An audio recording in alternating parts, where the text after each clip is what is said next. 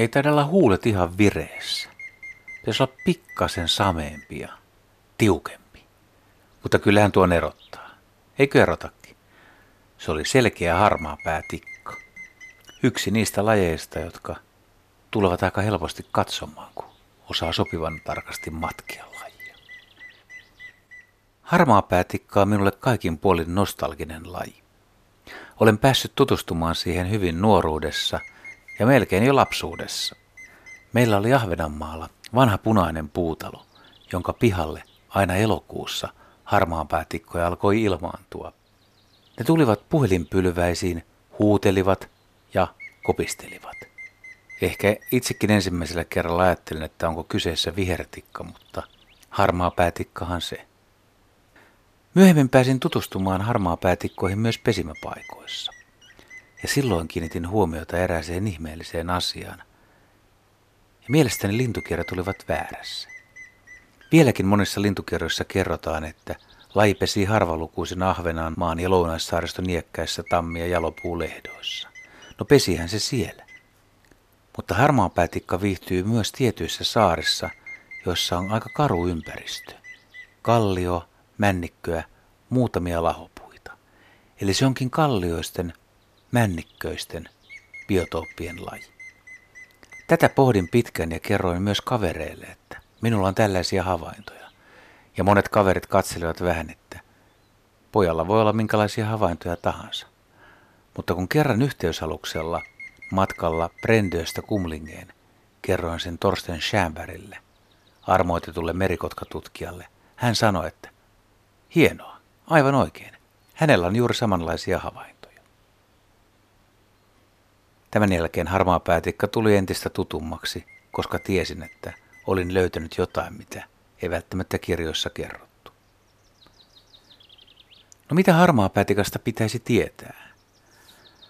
No ainakin se on ensimmäinen, että tuo vihellys, mikä kuuluu, sitä kuulee parhaiten keväällä – ja kumpikin, sekä koiras että naaras, ääntelevät, mutta sitä kuuluu myös nyt elokuussa, joten olkaapa tarkkoina. Ravinto. Mitä harmaa päätikka syö? Lahopuiden ja lehvästön hyönteisiä, hämähäkkejä, muurahaisia. Talvisin se tulee usein ruokintapaikoille. Entä missä pesä on? Pesäkolo on usein lehtipuussa, kaikkein yleisimmin haavassa. Hyvä pesäpuu on kaiken A ja O. Ilman sellaista puuta, mihin tikka voi kaivaa kolonsa, se ei varmasti pesi alueella. Harmaapäätikka naaras muni seitsemästä yhdeksään munaa, joita kummatkin emot hautovat. Sanotaan tässä yhteydessä taas, että sekä koiras että naaras, kummatkin ovat emoja, myös koiras, ja tikoilla myös koiras hautoo.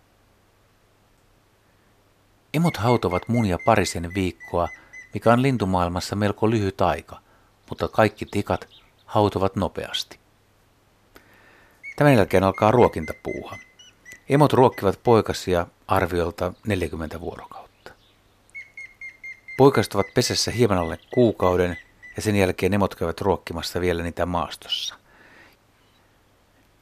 Monissa kirjoissa sanotaan myös, että harmaa päätikka on paikkalintu. Ja paikkalintu se melko lailla onkin. Mutta nuoret yksilöt vaeltavat syys-marraskuun vaihteessa, ainakin jonkin verran. Ja jotkut yksilöt intoutuvat menemään aika pitkällekin. Tämä on tullut todistettua monta kertaa radion luontoilassakin. Ihmiset soittelevat ihan utsiokea myöten, että meille on tullut harmaa päätikka ruokinnalle. Ja nyt se syö läskiä, hakkaa talia täällä. Hieno, kaunis, komea vieras, mutta varmasti ekso. No sitähän se on. Mutta nyt ei muuta kuin opettelemaan harmaa päätikan ääni. Tämä on helppo tuntea.